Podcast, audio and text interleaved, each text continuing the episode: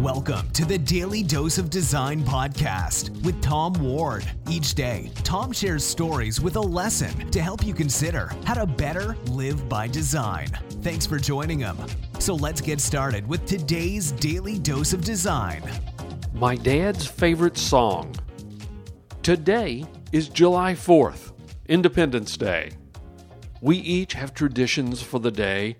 For some, it's the fireworks. For others, it might be a picnic with friends or gathering with family.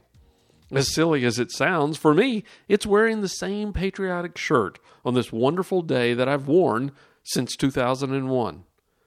Independence Day also reminds me of my dad and how proud he was of our great country.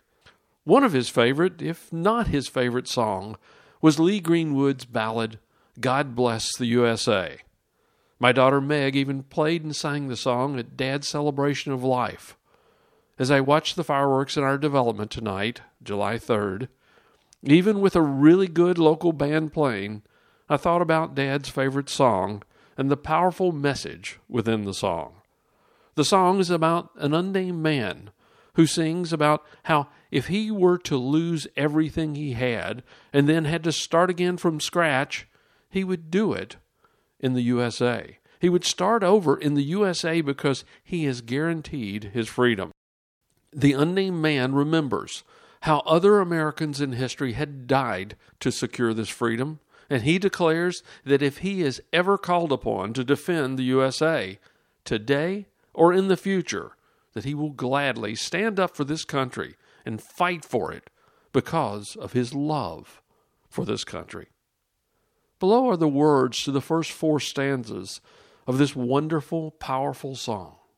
If tomorrow all I had was gone and I'd hoped to see, and I had to start again with just my friends and family, I'd thank my lucky stars to be living here today because the flag still stands for freedom, and they can't take that away. I'm proud to be an American where at least I know I'm free.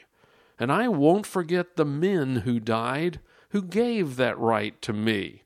And I'll gladly stand up next to you and defend her still today, 'cause there ain't no doubt I love this land. God bless the USA. There's some powerful thoughts in just these four stanzas.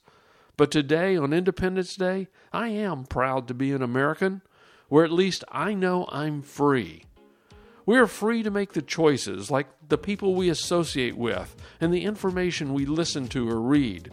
We do get to choose how we design our habits and routines based on the mission we choose to lead. So, if tomorrow all I have is gone and I had to start again, I'm thankful and grateful to be an American where I can choose to live by design.